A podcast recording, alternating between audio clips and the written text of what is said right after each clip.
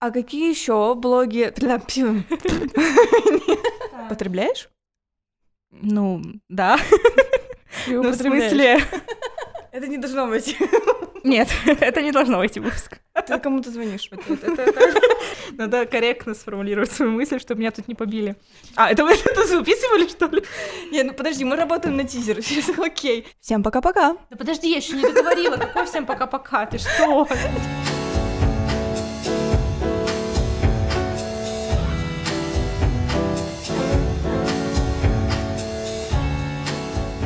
Всем привет, это подкаст «Слеты книги», с вами его ведущие Дина Озерова, автор телеграм-канала «Книжный странник» и автор инстаграм-канала Даша, Дарья Биатис, книжное путешествие историка.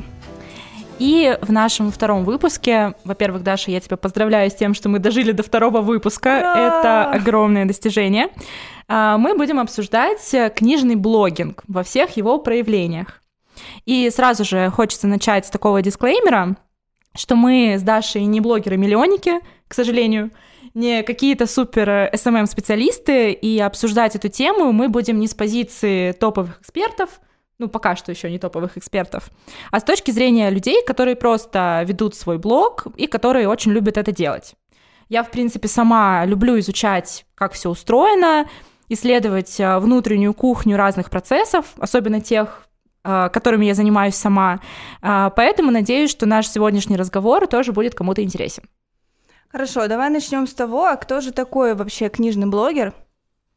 Ага, кто такой книжный блогер? На самом деле это э, не такой уж и простой вопрос, как он может показаться на первый взгляд. Вообще, мне кажется, что в последнее время можно услышать три таких взаимосвязанных понятия. Это литературный критик, литературный обозреватель и книжный блогер.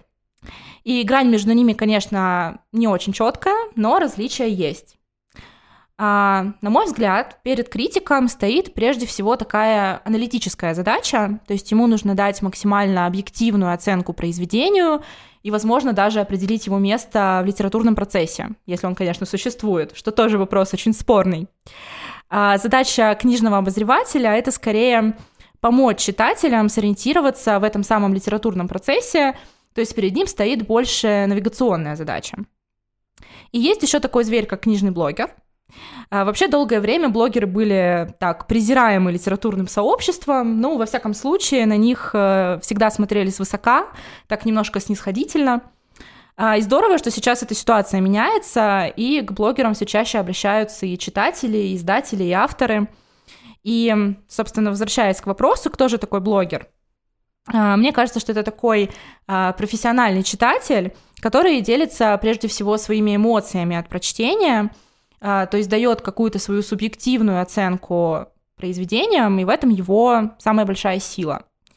Мне кажется, что блогеры, они вообще могут быть полезны именно той категории читателей, которая ищет от книг прежде всего каких-то эмоций, впечатлений, вот какой-то, может быть, новой атмосферы – вот, и блогер может как раз сориентировать, э, куда за этим можно пойти.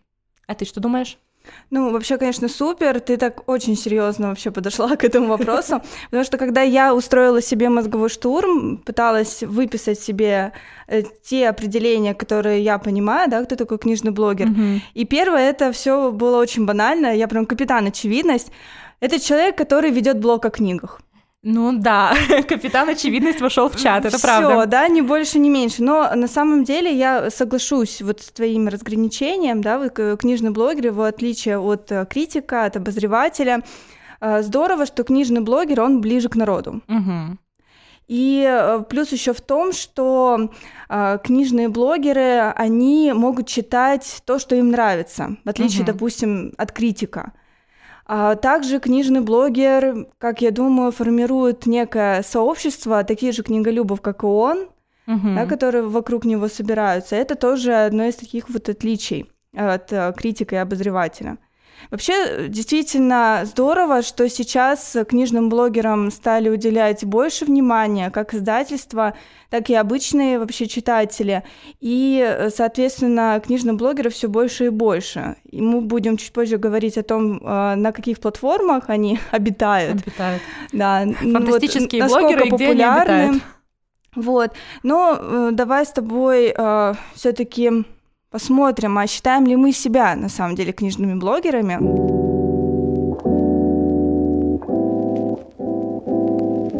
Ага. Ну, прежде чем мы к этому вопросу перейдем, еще хочу дополнить, что э, литературные критики и литературные обозреватели, они скорее пишут э, для каких-то журналов, да, для толстых литературных журналов или для более таких приближенных к народу э, литературных порталах, типа прочтения этого же самого. А блогеры, они, соответственно, пишут на своих площадках, что дает им, наверное, тоже больше свободы, а, не такая, может быть, жесткая какая-то редакционная политика, хотя, с другой стороны, а, редакционная политика, направленная на редакцию самого себя, тоже может быть очень жесткой. Вот. Да, потому что пользователи все-таки бдят и э, любят все-таки, когда написано красиво, правильно. Поэтому блогеры, я думаю, что многие, когда готовят свои посты, они тщательно просматривают да, вот свои ну, тексты. безусловно, да, безусловно. Но при этом все равно есть а, такая большая свобода в выборе тем, в выборе книг, в выборе каких-то рубрик, и это тоже здорово. И мне кажется, а, блогеры как раз они быстрее, может быть, реагируют да, на какой-то запрос от аудитории, то есть они а, быстрее могут отследить, что нравится, что не нравится, и как-то перестроить свой контент э, в связи с мнением своих подписчиков. Это тоже классно. Да, считаем ли мы себя книжными блогерами? Слушай, ну такой очень сложный вопрос. А, я на самом деле, а, хоть веду свой блог уже 4 года, сложно мне до сих пор примерить на себя а, вот этот ярлык книжного блогера.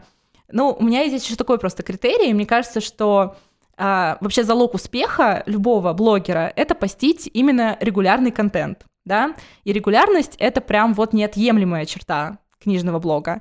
А, я страдаю тем, что могу пропасть на месяц или там, например, в течение дня выложить пять каких-нибудь постов. Ну, в общем, э, мотает меня немножко из стороны в сторону, шатает вот так вот. А, и это не очень хорошо. Вот, но тем не менее, я, конечно, стараюсь вот, себя контролировать. А ты считаешь себя блогером? Я себя на самом деле считаю начинающим книжным блогером. Угу. Вот, и от этого я даже плавно сейчас перейду к следующей части, да, это почему а, именно на данной платформе я начала вести свой книжный блог угу. и вообще начала его вести. А, соответственно, почему Инстаграм платформа? Да, вот мне очень интересно, почему именно Инстаграм? Дело в том, что в Инстаграме я уже с 2013 года и Офигеть, долгое ты время... прям сторожил, ничего себе. Да, я даже как-то заинтересовалась и нашла свои первые вообще посты. Офигеть, слушай, мне сейчас прям резко захотелось открыть Инстаграм и найти свой первый пост. Наверное, это будет что-то очень странное. Я на самом деле их всех заархивировала уже. Молодец. Ну, в общем, долгое время Инстаграм для меня был что-то вроде личной странички. И, конечно же, я не задумывалась вообще ни о каких текстах, и не задумывалась, в принципе, о том, чтобы вести книжный блог. И вот где-то с 2019 года я все чаще стала участвовать в совместных чтениях, в книжных марафонах, а, э, сама стала писать рецензии книжные, и таким образом я вот втянулась вот в эту книжную атмосферу, я стала находить все больше и больше интересных ребят, которые либо сами уже книжные блогеры, либо тоже вот а, такие же книголюбы, как я. Угу. А в ноябре уже 2020 года я задумалась над тем, чтобы все-таки встать на путь книжного блогера. Как бы это громко, да, не звучало. У книжного а... блогера, как и у самурая, нет цели, есть только путь, да? Книжный, книжный путь, да. На это меня много вдохновило, и прежде всего Ольга Целлер — которая запустила в конце этого года свой проект «Школа книжного блогера». Угу. Вот, это очень классный проект. Он э, длился несколько сезонов, несколько было таких этапов интересных, где мы познакомились, ну, буквально с основ вообще, что такое блог, в принципе, да. То есть э, не обязательно, конечно, там было участвовать именно книжным блогером, mm-hmm. может быть, кто-то хочет писать о еде тоже, да, косметике. То есть э, эта информация, в принципе, актуальна для всех. Mm-hmm. А, ну вот, например, самое такое вот э, интересное для меня и сложное, это был визуал. Что это такое, как с ним работать, как составлять свою ленту по цвету, по каким-то объектам мельчайшим буквально uh-huh. и многое другое. То есть э, я помучилась первое время, потому что у меня много чего не получалось, но в то же время и порадовалась каким-то таким своим маленьким успехом. И сейчас я стараюсь вот все-таки продолжать вот эту систему. Я готовлю постоянно контент-планы, планирую свою ленту, потому что все-таки э, в этом и суть Инстаграма, что он направлен на визуализацию. Mm-hmm. И поэтому даже не, не удивляюсь, почему у тебя такой вопрос, почему именно Инстаграм-канал, да. да, потому что все-таки э, книжные рецензии, они требуют больше текста, да, больше э, какого-то содержания, а куда здесь этот текст, да, девать. Mm-hmm. Но на самом деле я люблю такое вот совмещение, тут и с одной стороны одно мое хобби — это фотография, и другое мое хобби — книги, они вместе сталкиваются и вот превращаются в то, что есть.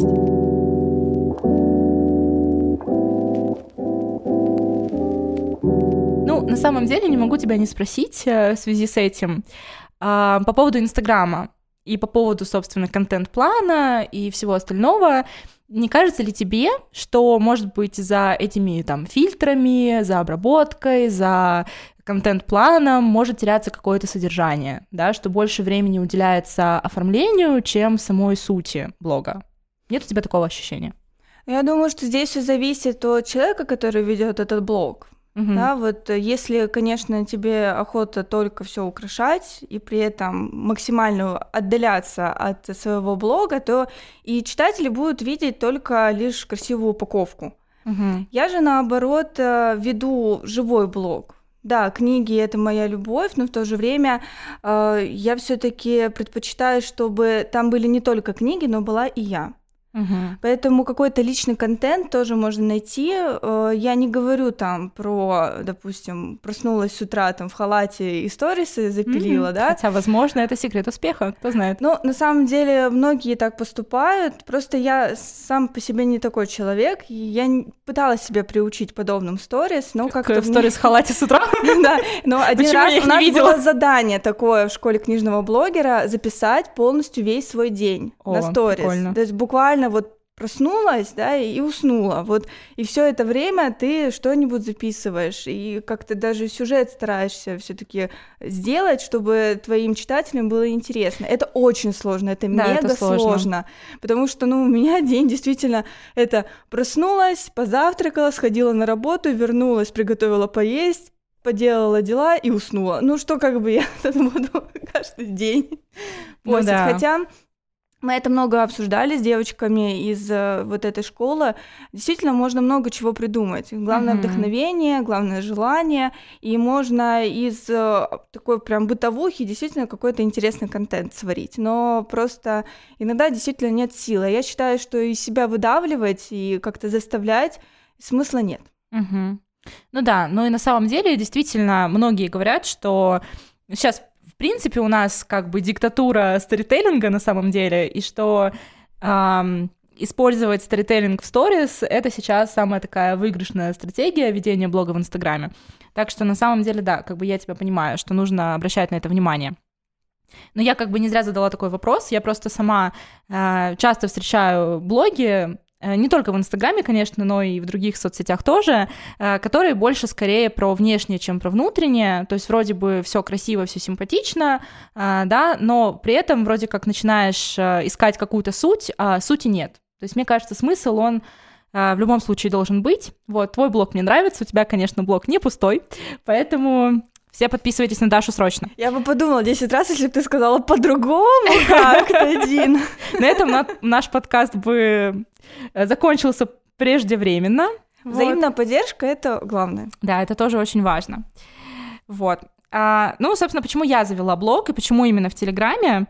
Вообще страшно подумать, я веду свой канал уже 4 года, то есть с 2017 -го. В этом моменте ты, конечно, можешь спросить, э, Дина, а где же твои миллионы подписчиков? За 4 года уже можно было бы постараться, и можно было бы уже захватить мир давно.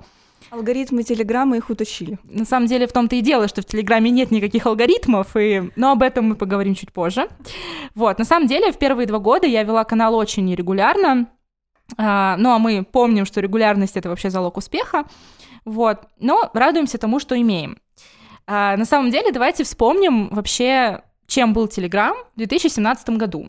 Потому что тогда Telegram это был, э, ну, что-то вроде Клабхауса сейчас, то есть это была самая популярная и соцсеть, и самый популярный мессенджер, и, э, в принципе, это была самая популярная площадка именно для микроблогов. И, в общем-то, тогда каждый уважающий себя пользователь интернета был обязан завести Telegram-канал. Это, ну, входило в такой базовый хипстерский набор образца 2017 года, а, собственно, новость о блокировке Телеграма, она только подстегнула интерес, и мне кажется, наоборот, все туда пошли, как только Телеграм начали блокировать. Вот, и я помню, что я скачала себе это приложение, подписалась на кучу вообще разных книжных каналов, и меня сразу привлекли два фактора. А, такая расслабленная подача информации и приоритет текста над всем остальным. Э, тогда можно было легко поступить э, следующим образом, то есть там пришла тебе в голову какая-то гениальная мысль, ты ее быстренько набросал, эм, запостил и пошел дальше по своим делам с чувством выполненного долга. Сейчас, конечно, так уже не сделать, э, но изначально вот эта кажущаяся легкость в создании контента мне очень понравилась. Ну и плюс я всегда была больше человек-текст, чем человек-визуал. И хоть я люблю и тоже и фотографировать, и обрабатывать фото, но мне всегда хотелось сконцентрироваться именно на текстах и как-то вот э, больше обращать на них внимание. Вот. Ну и в какой-то момент я поняла, что хватит читать чужие блоги, пора заводить свой. Если сейчас, э, точнее, если не сейчас, то никогда. И изначально я ставила перед собой две задачи — Конечно, сейчас хочется задвинуть такую пафосную речь, что вот, э, нужно популяризировать книжную культуру и чтение, и изначально я хотела заниматься там просветительской деятельностью, но нет, изначально все было очень прозаично. Я просто хотела как-то мотивировать и стимулировать себя читать больше и как-то прокачать свой писательский скилл, э, натренироваться в написании рецензий и коротких э, нон-фикшн текстов. Ну, потом уже, конечно, пафосные задачи тоже ко мне пришли, без них никуда. У многих блогеров есть такой период, но э, изначально это было именно так. Вот, я помню, что я вообще не заморачивалась э, ни с аватаркой, ни с названием канала. Мне было важно просто его начать, потому что я поняла, что если я не начну сейчас, то все, я перегорю, и эту идею заброшу куда-нибудь в темный угол. Э, поэтому я помню, что я просто вбила в гугле что-то вроде «девочка с книгами», и вот первая картинка, которая мне понравилась, стала моей аватаркой. А название я выбирала вообще по-дурацки. Я зашла на LifeLip э, в поисках вдохновения. Просто вдруг меня там сейчас осенит э, какое-нибудь гениальное название ко мне придет.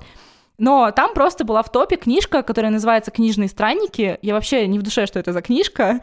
Но я решила, что это нормальное название для начала. Сейчас оно у меня тут месяц постоит, а потом-то я уж точно придумаю что-нибудь гениальное, все поменяю и, в общем, буду уже ходить с классным, клевым названием.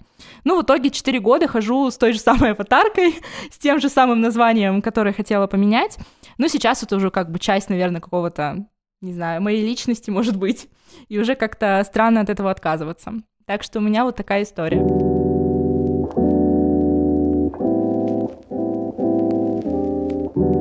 Давай, может быть, обсудим с тобой плюсы и минусы платформ, на которых мы существуем. Вот в чем, на твой взгляд, плюсы и минусы Инстаграма? С чего лучше начать, с плюсов или минусов? Я даже не знаю, наверное, давай с минусов начнем, чтобы хорошим закончить. Но на самом деле а, минусов достаточно, угу. да, то есть тут и скрывать-то нечего, а, потому что алгоритмы Инстаграма с, с течением времени все больше и больше усложняют жизнь блогерам. Ну вот, например, после вот этих многочисленных обновлений последних Uh-huh. у многих блогеров снизились охваты, как в сторис, так и в целом по блогу. Также а, очень легко сейчас стало попадать в теневой бан. Uh-huh. Ты вот буквально можешь там какой-нибудь, ну для тебя, возможно, безобидный хэштег, а он какой-нибудь такой политичный окажется, да, очень такой радикальный на самом деле, и Инстаграм тебя может заблочить. Ты даже можешь э, не всегда это сразу понять, просто когда ты увидишь, что у тебя до этого охваты были там тысячу, полторы, допустим, а тут вдруг, ну, не знаю, человек 50 даже не набирается, для блогера это, конечно, все шок, инфаркт, и mm-hmm. вообще это кошмар. И когда переходишь по хэштегу, ты видишь, что там тебя просто нет, да, нигде ты не, не показываешься, это, конечно же, печально и ужасно. А, это не точка над блогом, да, то есть можно, конечно, продолжить, а, выйти из этого бана, да, то есть uh-huh. поклониться Инстаграму. Богу Инстаграма. Да, попросить, чтобы вернули назад, но это, конечно, неприятно принести какое-нибудь жертвоприношение, да, еще что-нибудь. Ну, что-то вроде, да, этого. Также э, дело в том, что посты очень многие сейчас выходят э, в ту же самую ленту благодаря нескольким факторам. Ну, вот самый первый — это э, сохранение. Угу. То есть если тебя пользователи, допустим, не сохраняют часто, то ты можешь вообще там очень быстро уйти из свежего поста, ну вот уже не очень свеженький, да, и он уже где-нибудь там будет тухнуть у тебя в ленте, и никто это не увидит, к сожалению. Потому что раньше, например, было главное вот лайки, лайки. Сейчас тоже многие любят лайки, просят их, да, к этому можно относиться по-разному, да, вот э, как э, есть такой даже термин попрошайки за лайками, да, там лайки попрошайки, ну как бы, ну, такой момент очень субъективный на самом деле, потому что я, э, когда участвую в подобных все-таки вещах, как лайктаймы, uh-huh. я все-таки на это смотрю не со стороны попрошайничества какого-то, да, я на, на это смотрю э, с той точки зрения, что я узнаю много очень новых людей.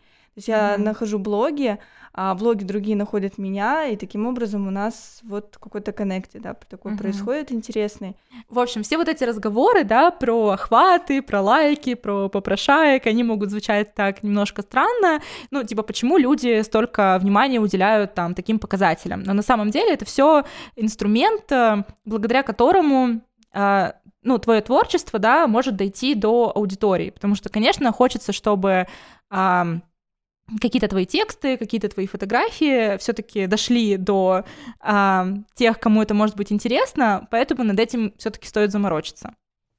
Да, стоит, а те, кто не любит заморачиваться, ну, я не знаю, раз ты говоришь, что в Телеграме нет алгоритма, наверное, вот в Телеграм. Там есть свои, короче, плюшки, это будет вообще отдельный рассказ. Ну, еще есть букток да, ТикТок. Поэтому это уже отдельная тема, может быть.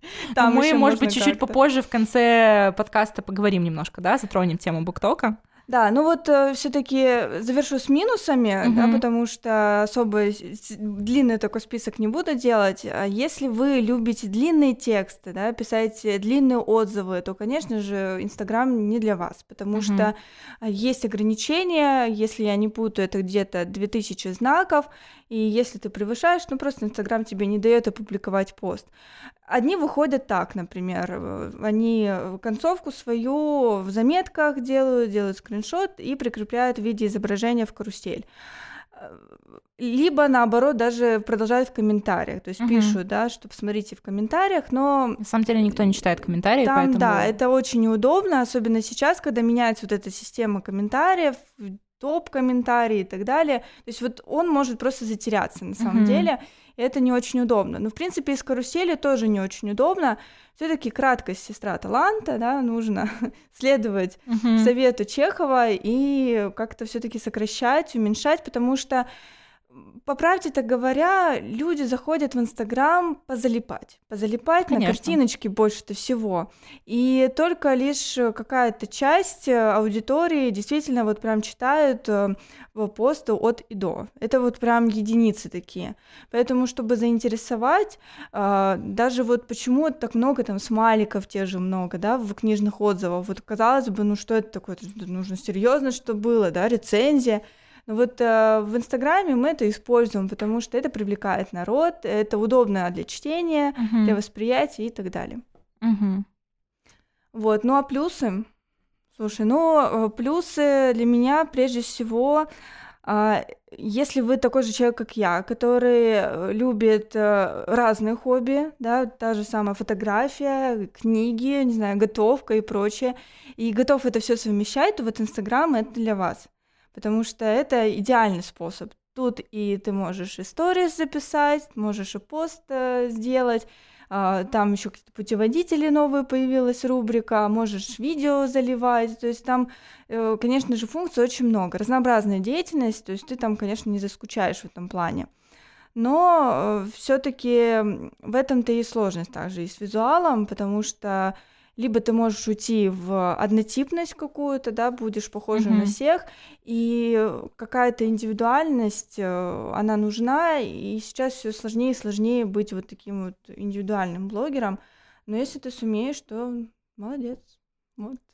А как ты думаешь, вот Инстаграм э, можно его назвать уже немножко такой умирающей площадкой?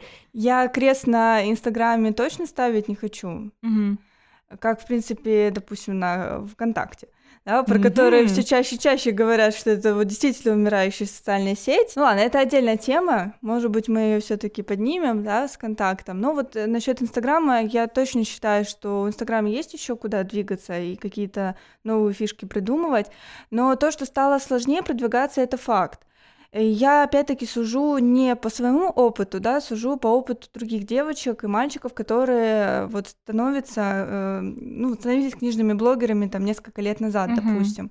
И многие говорят, что действительно раньше было легче, раньше было проще набирать подписчиков, сейчас это уже не так. Вот опять-таки uh-huh. возвращаясь к этим злосчастным алгоритмам, они становятся сложнее и как-то вот запутаннее. То есть в царстве Инстаграма все очень непонятно. Ну, если говорить про плюсы и минусы Телеграма, то вообще долгое время главным и плюсом, и минусом Телеграма было отсутствие комментариев. И недавно появилась возможность перекрутить комменты, и для меня это, пожалуй, скорее плюс, чем минус, потому что все это время мне очень сильно не хватало обратной связи.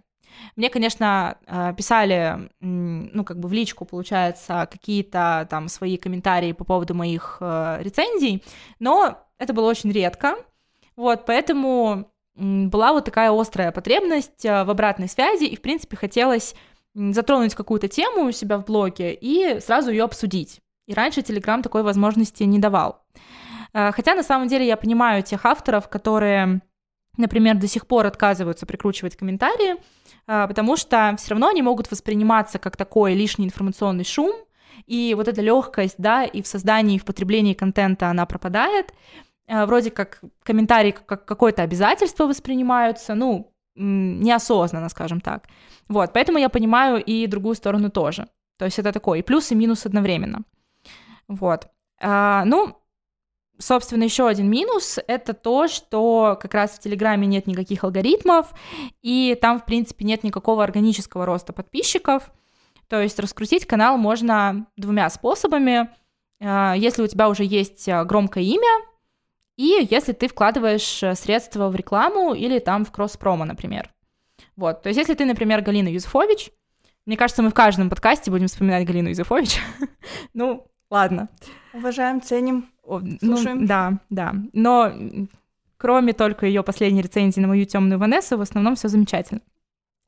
В общем, Э, если ты Галина Юзефович, Даша, ну вдруг я что-то о тебе не знаю, не то... перекраситься.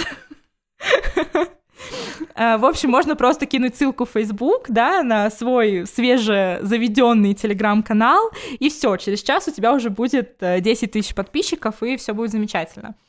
Вот, но если ты не Галина Юзефович, а просто, просто Даша или просто Дина, но Э, хочется как-то развиваться, да, как-то развивать свой блог, ну, сейчас без каких-то вложений на самом деле не обойтись, вот, то есть нужно прям а, либо заниматься кросс-промо, либо покупать рекламу, либо стараться как-то прокачивать свое имя, свой личный бренд на разных других площадках, чтобы люди там прочитали где-нибудь о тебе в Инстаграме или где-нибудь еще, вот, увидели, что у тебя есть канал и пришли к тебе.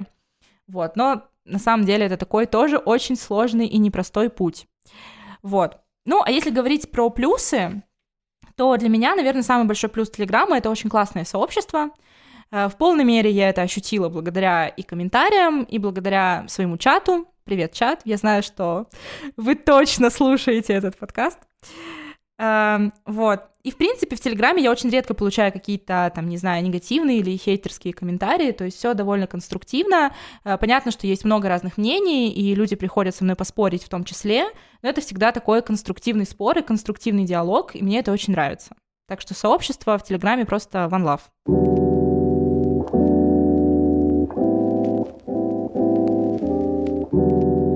Слушай, а как-то вообще повлиял блог на твой читательский вкус, на твою читательскую жизнь или нет? Никак? Слушай, я бы даже сказала, что повлиял кардинальным образом. Ну, во-первых, я действительно стала больше читать. И опять же, привет моему чату совместных чтений. А, у нас, соответственно, есть в клубе такое правило, что мы выбираем книгу э, и читаем ее вместе в течение двух недель сроки очень короткие и, соответственно, очень сжатые. И э, в финале мы эту книгу обсуждаем. Понятное дело, что не обязательно читать каждые две недели, э, можно что-то пропустить, да, э, присоединиться там в середине, либо резко обсуждать книгу, которую мы читали полгода назад. То есть это мы практикуем регулярно. Но тем не менее, вот это чувство такого товарищеского плеча, конечно, помогает читать больше и, в принципе, стимулирует читать больше. Это очень классно. А, плюс, мне кажется, что я, можно сказать, не то чтобы даже нашла свой а, читательский вкус, может быть, даже скорее его откалибровала. То есть я а, в самом начале стремилась читать разную совершенно литературу, чтобы найти какую-то, может быть, свою тематику, про это, кстати, тоже нужно попозже поговорить, мне кажется, про поиск какой-то узкой темы. Ну, в любом случае. А, в общем, изначально я читала самые разные книги в поисках, да, какой-то своей тематики. И а, таким образом, в принципе, поняла, что мне нравится, что не нравится, и а, как-то читательский вкус стал более сформированным. То есть теперь у меня, в принципе, нет уже такой проблемы а, как выбрать книгу для чтения. Я уже, в принципе, знаю и что есть на рынке, какие есть старинки, какие есть новинки, и что мне понравится, что нет, и с вероятностью где-то в 75% я не ошибусь. Вот. Ну и плюс а, сама для себя я открыла какие-то новые жанры. Например, а, раньше я очень так скептически смотрела на современную русскую литературу. Мне казалось, что это просто сплошь хтонь, мрак, там просто все обсуждают Советский Союз и церковь, и все, и больше ничего хорошего там вообще светлого и прекрасного нет. Но благодаря тому, что в Телеграме активно обсуждается современная русская литература, новые имена, какие-то литературные премии, да, которые эти имена открывают, я совершенно по-другому посмотрела на это направление и стала гораздо больше читать э, именно актуальной литературы, э, написанную на русском языке, написанную а, молодым поколением авторов, да, которые пишут про таких, как я. Вот, и это очень здорово. На самом деле на меня тоже очень сильно повлиял книжный блог в этом смысле, на мою читательскую жизнь. А, ну вот, во-первых, я стала читать больше. Это действительно так. Я любила читать всегда, а, читала и читаю, читала я с самого детства, уходила из библиотеки просто со стопками книг и действительно их читала, а не просто рассматривала картинки. Как мы делаем сейчас, да? Вот, э, я это дело очень любила всегда, но учеба и другие какие-то повседневные вещи, они вот как-то не давали мне вот погрузиться полностью в читательскую какую-то жизнь. А вот книжный блог, он буквально вот подстегнул, смотивировал. Ну вот, например, в том году я прочитала чуть больше ста книг. Ого, вот это, конечно, уровень. Да, вот особенно помогает книжный вызов, который я бросаю себе в начале каждого года. Я его не всегда выполняю, но, например, вот этот книжный вызов, я его сначала выполнила, потому что сначала поставила 50 книг, угу. я их э, победила эти 50 книг. Какой срок ты их победила? Мне кажется, ты там что-то в два месяца прочитала эти 50 э, книг. Ну, может быть, за полгода, нет, угу. не два месяца, это точно. Потом, ну, я почувствовала в себе силы, надо же как-то что-то, mm-hmm. да, еще себе добавить. А плюс еще вот появилась такая возможность. Мне как-то казалось, что все, больше ты не сможешь увеличить свою цифру. 50 так 50, молодец, прочитала 100. Mm-hmm. Ну, в итоге я смогла увеличить, увеличила на 150. Ага. И вот это, по сути, получается, я книжный вызов как бы не выполнила, но в то же время я понимаю, что я выполнила свой какой-то личный план — а, это опять-таки может тоже звучать очень так бездушно, что как это так, мы читаем ну, по вот, собственно, у меня плану есть еще один провокационный вопрос. Я вот его и опередила, этот вопрос. Подожди, дай мне его задать. Не страдает ли качество выбранных книг в погоне за количеством прочитанного? Я сразу скажу, что я не владею скорочтением вообще. А, и поэтому я очень быстро, в принципе, читать не умею. Мгм. То есть я все равно читаю, и что-то все равно остается в голове, это факт. Вот. э, Понятное дело, что отличие только главное, что какие-то книги там по 500 листов, да, э, какие-то там ну, будут уже, кон- конечно, поменьше, да, Мгм. какие-то побольше. Где-то я совмещаю еще и аудиокниги. Я все равно считаю, что это тоже книги, поэтому почему же их не включить, да, сюда же. Вот. Так что, в принципе, я не думаю, что качество здесь как-то сильно прям хромало в данном Мгм. случае. Но вот опять-таки насчет вот читательских вкусов, вот они у меня не изменились, Мгм. но я бы так сказала, они у меня уточнились. То есть я уже конкретно определила для себя, что мне вот нравится особенно, да, вот я поняла, что какие книги у меня будут автопокупаемыми. Это, Мгм. например, азиатская литература. Вот это обязательно. Спойлер к теме нашего следующего выпуска. Да, потому что для многих э, книголюбов проблема главная это покупки, да, книг, книжная диета, что это такое, как на нее сесть и все такое, боже. да. Я где-то только в конце года начинаю этим страдать, потому что там Мгм. праздники начинаются, там подарочки и прочее, там день рождения, и э, сертификатики, я иду в магазин в книжный и залипаю, и все, у меня начинается книжный запой. И просто я все начинаю скупать, покупать, а потом я понимаю, что мне просто это хранить негде, и поэтому я особо этим не Мгм. увлекаюсь. А вот точно я знаю, что если я найду на книжном полке э, какую-нибудь азиатскую книгу, все, я ее обязательно куплю, потому что это редкость. Ну, это правда, да. Это редкость, которая потом, ну, действительно, через буквально полгода, даже меньше, может исчезнуть, и я больше это издание ну, нигде не получу. Мгм. Да, на самом деле, в плане количества книг, я даже не могу тебе сказать, сколько книг я прочитала за прошлый год. Явно меньше ста, может быть, даже гораздо меньше ста. Но в какой-то момент я просто разрешила себе не считать количество прочитанного, потому что э, раньше как-то это на меня тоже, наверное, давило, и как-то э, давило не в хорошем смысле слова, да, что подстегивало там читать больше, а наоборот, что у меня был такой какой-то комплекс, что смотрю на других блогеров, думаю, вот как они успевают так много читать, и при этом еще и жить, и работать, и еще там сериальчики смотрят, и там детей растят, и чего только не делают. Вот, то есть именно по сравнению как бы с коллегами по блогерскому мастерству э, я себя чувствовала как-то немножко ущербно в этом смысле, но в какой-то момент я решила себя отпустить и сказать, что лучше, в общем-то, читать то, что нравится, и в том темпе, в котором у меня это получается сделать. Вот, так что книжное расслабление тоже имеет место быть. Нет, это тоже верно. Любой вариант, он может оказаться верным для человека, который этому варианту следует. Да? То есть Мгм. кому-то проще так вести свою читательскую жизнь, да, почитывая каждую книжку. Я просто на самом деле очень быстро все забываю. А, Я не забываю, я могу не забыть, допустим, сам сюжет, но я могу забыть там, ну, название, например, той же самой книги. И чтобы как-то потом вот вспомнить, что же я читала, да, вот недавно, ну вот действительно мне вот нужно вот что-то записывать, э, фиксировать, чтобы это потом на будущее осталось у меня в каких-то хоть записях. Поэтому мне это помогает книжный вызов, он сам все считает, м, что ж не Мгм. воспользоваться. Ну да, да, да. Слушай, я тут вспомнила, а, как э, ведение блога негативно повлияло на мою читательскую жизнь, потому что есть и минусы на самом деле тоже. А, В частности, в, наверное, какой-то погоне за трендами и э, в стремлении поучаствовать во всех литературных дискуссиях, которые происходят прямо сейчас, а, я, наверное, сбиваю какие-то свои читательские планы а, и читаю то, что в тренде.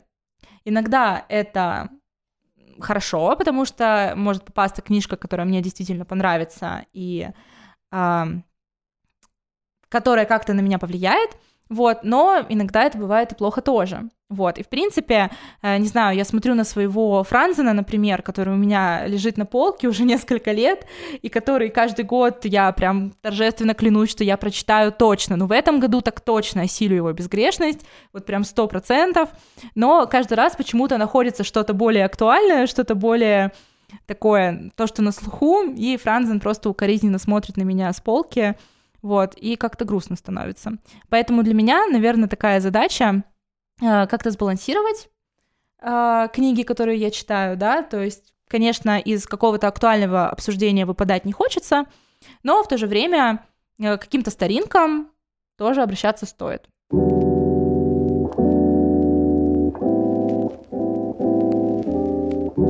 Вот, Даша, скажи, пожалуйста, ты смотришь э, или читаешь э, какие-то книжные блоги на других платформах? Может быть, там в ТикТоке или на Ютубе или где-нибудь еще? Ну, я смотрю на Буктоке э, книжные блоги. Ну вот, например, э, у нас была такая вот видео встреча с блогером из Буктока, женой Маяковского, э, в рамках вот этого проекта «Школа книжного блогера». И я так можно сказать, познакомилась, но не лично, да, но во всяком случае узнала о существовании такого блога, мне стало интересно, я стала постепенно так вот следить за этой девочкой, интересно. Но не скажу, что вот прям я погрузилась, да, вот э, в BookTok, потому что он все таки даже меньше, чем Bookstagram, например, там пока еще вот, э, вот это направление не так развито mm-hmm. именно книжные блогеры. И там, как по мне, так куда сложнее на самом деле продвигаться, хотя казалось бы, что относительно такая э, новая э, соцсеть, да, явно новее, чем Инстаграм, тот же mm-hmm. самый Телеграм, но там уже тоже очень сложно. Ну, конечно же, я слежу за блогами в Литереграм. Ну, за твоим блогом я, конечно же, слежу. И вот как раз-таки благодаря твоему блогу я и могу следить за другими, потому что мне самой как-то лень что-то там mm-hmm. искать. А когда я там увижу какой-нибудь пост у тебя, да, там ссылочки, перехожу, вот интересно, да, его узнавать, что вот есть там и такие люди. Mm-hmm. Вот, э, ну, больше всего я залипаю на фантастах, вот э, те, кто про фэнтези, про фантастику, mm-hmm. вот там мне очень нравится, потому что э, особенно мне нравится, когда все-таки идет какое-то совмещение текста и картинок. Но все-таки Инстаграм меня тянет, и когда я это вижу в Литереграме, Mm-hmm. Ну, я прям такой, ну, вообще классно. Мне и нравится. здесь я могу э, посоветовать тебе телеграм-канал переводчицы Натальи Асаяну. Она вообще переводит э, самые сложные, мне кажется, фантастические фэнтезийные тексты, которые издаются на русском языке. И она э, сама пишет э, книги. Вот, и у нее потрясающий телеграм-канал, то есть там очень много разной инсайдерской информации, а, и просто у нее такой классный взгляд на жизнь, который она транслирует в своем блоге, так что советую тебе подписаться, если ты любишь как раз что-то такое про фэнтези и фантастику. А на каких еще платформах ты смотришь, слушаешь книжных блогеров? На самом деле я потребляю большое количество разного книжного блогерского контента на самых разных площадках. А, я слушаю очень много разных книжных подкастов, но, наверное, советовать я их сейчас не буду, просто вас отправлю на свой канал. У меня есть рубрика, которая называется «Подкаст дня». Да, мои рубрики все называются одинаково.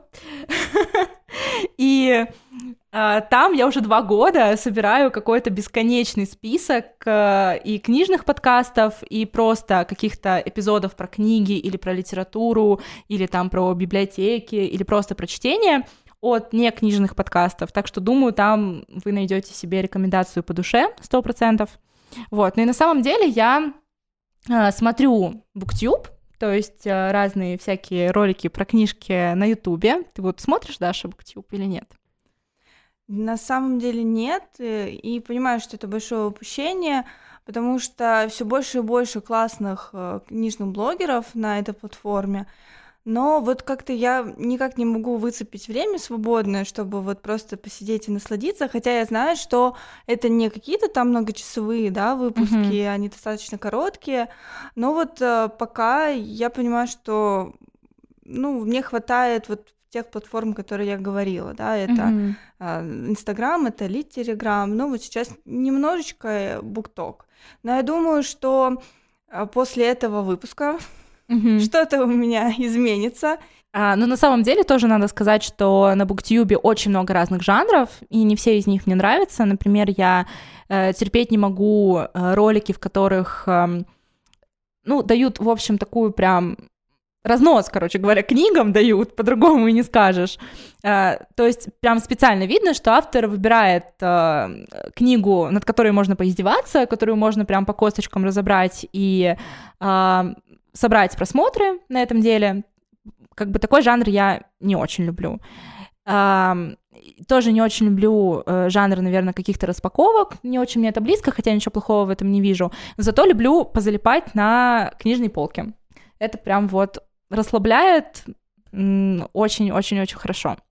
Вот. Но на самом деле мы с тобой, конечно, не специалисты на Буктюбе, поэтому, наверное, нужно пригласить человека, который может нам э, поподробнее рассказать о том, что это за площадка. Поэтому сейчас мы передаем наш виртуальный микрофон Ксении Кузнецовой, э, которая расскажет про свой э, YouTube-канал, который называется «По поводу и без», и раскроет все секреты ведения блога на YouTube. Всем привет, меня зовут Ксюша, я автор YouTube канала по поводу и без. Буквально недели две назад моему каналу исполнился год, и я считаю, что приглашение в книжный подкаст «Лед и книги» — это подарок. Это классный подарок и возможность высказаться наболевшим. Но если серьезно, то я очень благодарна девочкам за приглашение и э, действительно возможность э, рассказать о своем опыте. Может быть, он будет кому-то полезен. А, э, на самом деле вот это вот э, название «книжный блогер», оно уже давно размыто, и все мы знаем в литературной среде, особенно год назад, эм, было очень много споров э, по поводу того, кто такой книжный блогер, э, книжный блогер против литературного критика, а может ли литературный критик стать блогером, или если он будет делать обзоры, то его уже нельзя назвать литературным критиком, кто же он тогда, гибрид какой-то блогер или литературный литературного критика. И на самом деле для меня э, вот это вот распределение ролей э, немного непонятно, и я, скорее всего, себя э, отношу мне вот по душе нравится не формулировка книжный блогер, а продюсер, книжный продюсер, потому что мне нравится сводить э, людей э, с книгами людей друг с другом, открывать новые имена, открывать новую литературу. Как-то вот, такая, вот такое представление, такое позиционирование мне ближе. То есть я некий проводник литературы и людей друг к другу. А, мне даже вот, если честно, себя книжным блогером назвать сложно, потому что я читаю нормально, но немного. Я бы не сказала, что я вычитываю прям по 20 книг в месяц, а для книжного блогера, на мой взгляд, это должна быть норма, читать очень много, но меня спасает то, что я постоянно в литературном процессе, я слежу за премиями, я езжу на литературные премии, на э, разные литературные ярмарки, и я организую литературные мероприятия у себя в городе Екатеринбурге, поэтому я постоянно нахожусь в контексте. Но в то же время, например, я на своем своем YouTube-канале почти не делаю рубрики, которые соответствуют книжному блогеру, такие как э, книги, которые я прочитала за месяц, а, подборки там книг на определенную тематику или что я буду читать а, в этот месяц, сколько я прочитала, у меня такого нет. А, как-то мне хочется немного отойти от этого формата и привнести что-то новое, поэтому я стараюсь на своем канале чередовать как можно больше разных рубрик. Есть и стандартные интервью, есть и опросы, есть и рубрики в стиле «посоветуй книгу», когда я слушаю кого-то и как-то это комментирую. То есть я стараюсь э, проявляться по максимуму и надеюсь, у меня это получается интересно. Что касается того, почему я решилась на блог и почему именно на этой платформе, у меня здесь такая личная тяжелая история. Я честно скажу, что я года два, вот не меньше, я два года хотела завести канал. И я постоянно эти два года думала, постоянно себя сравнивала в стиле, господи, зачем заходить на YouTube, если там уже есть э, там Дудь, если там уже есть еще не Познер, который потрясающе там раскрывает литературу, на мой взгляд, и другие блогеры, как бы вообще зачем заниматься блогингом, когда уже есть эти люди. Но это может синдром самозванца или что, и вот мой совет — не думать. Вот правда, не думать, не тратить время, лучше начинать делать и, возможно, быстрее понять, что это не твое, либо понять, что даже если что-то не получается, ты все равно хочешь продолжать биться в этом направлении, работать, развиваться, искать новые форматы и как-то совершенствоваться. То есть вот не стоит думать, потому что для меня эти два года были очень тяжелыми. Я постоянно просыпалась с мыслью, а рискнуть, не рискнуть, а сделать, не сделать, а меня никто не будет смотреть. И вот я сейчас по своему опыту скажу, что я выпускаю видео, и такое кайфовое состояние, что неважно, посмотрит там 10 человек или 500 человек, главное это сделала и внесла какое-то свое слово, свое видение, попыталась разнообразить как-то литературный формат, добавить какой-то динамики в литературное ютубное пространство, и мне становится хорошо. Я прям рада. То есть самое главное, чтобы вам это приносило удовольствие. А YouTube, ну сложно сказать, у меня не было каких-то прям мыслей четких, почему YouTube. Просто всегда хотелось а, завести YouTube канал, а, транслировать а, свое мнение с помощью какого-то видеоряда. А, хотелось делать какие-то интервью, осуществлять какие-то поездки и рассказывать, показывать, что я видела, как это происходило. То есть мне хотелось движения, а не просто такую картинку, что вот я, вот книга, смотрите на обложку и на меня. Я стараюсь э, по возможностям, по силам уходить от такого, но пока все равно, конечно же, большая часть это записывание самого себя на камеру, но я развиваюсь. Как изменилась моя читательская жизнь с началом, с ведением блога? Я, наверное, еще хочу сказать то, что меня вот э, привлекает две площадки, это YouTube и Telegram. Мне прям нравится, что вот у тебя есть такой личный канал, где ты можешь писать все, что хочешь и думать все, что хочешь, ты не ограничен по знакам, и ты можешь туда и видео, и картинку добавить, и как бы тебе будет прикольно. Мне нравится такой закрытый мир, где вот люди, они как бы тебя намеренно как-то нашли или со, со сознанием на тебя подписались. Вот, просто как-то Инстаграм мне на, на душу не ложится. Мне вот, например, не хочется записывать сторис, я не знаю почему, как бы мне у всех вопрос, ты ведешь YouTube, но ты не хочешь записывать сторис. Но вот для меня как-то частое появление в сторис какого-то транслирования и постоянного, постоянной мысли о том, что мне нужно что-то записывать, меня немного дискомфортит. Поэтому я если вот выбирать эти площадки, но я на них и сконцентрирована, это в первую очередь YouTube, и еще у меня есть телеграм-канал Книжна, тоже буду рада, если кто-то подпишется.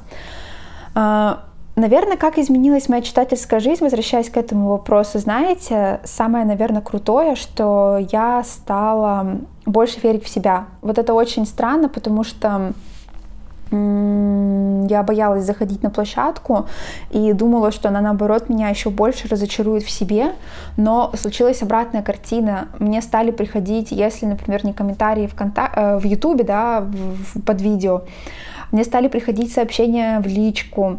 А, люди, которые меня давно знают, эм, могли что-то сказать при встрече, как-то поддержать. Или, например, ты сидишь, выпустил видео, ожидал одной реакции, кстати, ожидание это плохая вещь, ничего не ждите. Вот выложили от сердца и все, и забыли. Бывает, когда ждешь, ничего не происходит, расстраиваешься, уже хочешь удалить, удалить все, YouTube все удалить, и тебе вот раз и пишет друг, а вот спасибо за твой канал, за то, что он есть, это такая крутая история, я смотрю, и мне, меня это так мотивирует, я даже хочу создать что-то свое, к тебе уже даже начинают обращаться, как к эксперту по YouTube, и ты такой, о, я всего год, я еще сама все нащупываю, но это круто. Вот самое классное, что ты становишься уверенней в себе, и ты нарабатываешь профессионализм, и в глазах людей ты уже становишься такой единицей, которая э, делает контент достойный и может что-то об этом рассказать. Вот. А плюсы и минусы, наверное, моей деятельности в том, что это, наверное, даже какой-то совет э, начинающим и к которому я вот сейчас уже точно пришла, что нужна команда. То есть, э, если ты, например, один умеешь монтировать и тебе одному работать комфортно, комфортно и ты можешь и снять круто, и смонтировать, и музыку там, и все-все-все, это вообще замечательно, это здорово, ты сам себе хозяин э, команды и все.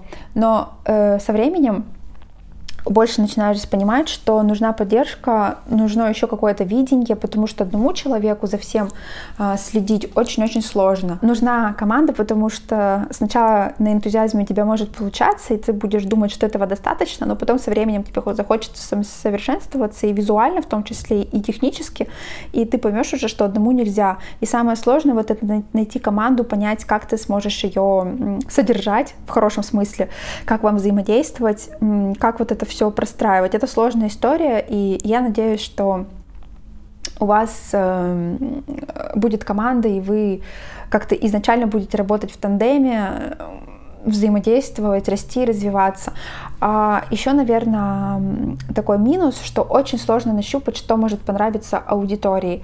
И я советую, прежде чем заходить на YouTube, прям конкретно представить и давать себе отчет, что если ты идешь чисто в книги, то ты можешь не получить миллионную сразу там аудиторию, миллионы просмотры, например. Я вообще далека даже тысячи просмотров, я и моя вот сейчас такая больная точка, что я пытаюсь нащупать формат, понять, что интересно аудитории, потому что то, что вот казалось круто для меня, оно не так интересно для аудитории. То есть сейчас я хочу выйти на более широкую аудиторию, какую-то тему поднять, важную и для меня в том числе, то есть не делать просто контент ради контента, а как-то понять, что интересно и мне, и аудитории, чтобы ее как-то расширить и привлечь внимание к, св- э, к своей деятельности, и потом уже через наши общие темы, может быть, подсказывать людям какие-то более узкие темы, более такую-то, может быть, э, ну, другую литературу, которую она не читала, может быть, как-то прививать э, свою аудиторию к себе. Это трудности, которые под, могут подкосить, что ты будешь ждать результата, а он не происходит происходит. Ты будешь ждать просмотров, а они могут не происходить. Ну, это вот мои минусы, и мне с этим сложно. Я сейчас пытаюсь э, понять, как урегулировать э, какое-то интеллектуальное, умное и развлекательное. Вот, а плюсы это ты делаешь любимое дело, тебе кайфово, ты весь в задумках, осуществляешь разные интервью, разговоры, диалоги, думаешь над форматом, над тем, что ты можешь предложить этому миру, как-то смотришь более шире на все вокруг, что у тебя есть своя платформа, а, свой голос, и это очень-очень здорово. Вот, какой-то вот такой ответ у меня получился. Надеюсь, я была полезна. И еще раз огромное спасибо за возможность поучаствовать в этом диалоге и сказать, что YouTube это здорово, YouTube это классная платформа для самовыражения, для поиска своей аудитории. Главное не бояться, быть собой. И если у тебя даже какая-то узкая специализированная тема, можно привлечь массу аудитории своей харизмой. Не забывайте о себе и о своих талантах. Всем спасибо, желаю э, большой удачи и интереса к книжному подкасту Лед и книги. Э, спасибо, Ксения. Подписывайтесь все на ее канал по поводу без, он очень классный. Ну что, Даш, наверное, мы уже с тобой снова много наболтали, пора нам заканчивать. Да, я думаю, что мы действительно на этом завершаем наш уже второй выпуск. Надеюсь, что третий тоже состоится. Слушайте нас на всех подкаст-платформах. Э, ставьте нам оценки в Apple подкастах и на Кастбоксе, пишите комментарии. Э, можно хорошие, можно плохие, но желательно все-таки хорошие. И слушайте обязательно наш следующий эпизод. До новых встреч! Всем пока-пока!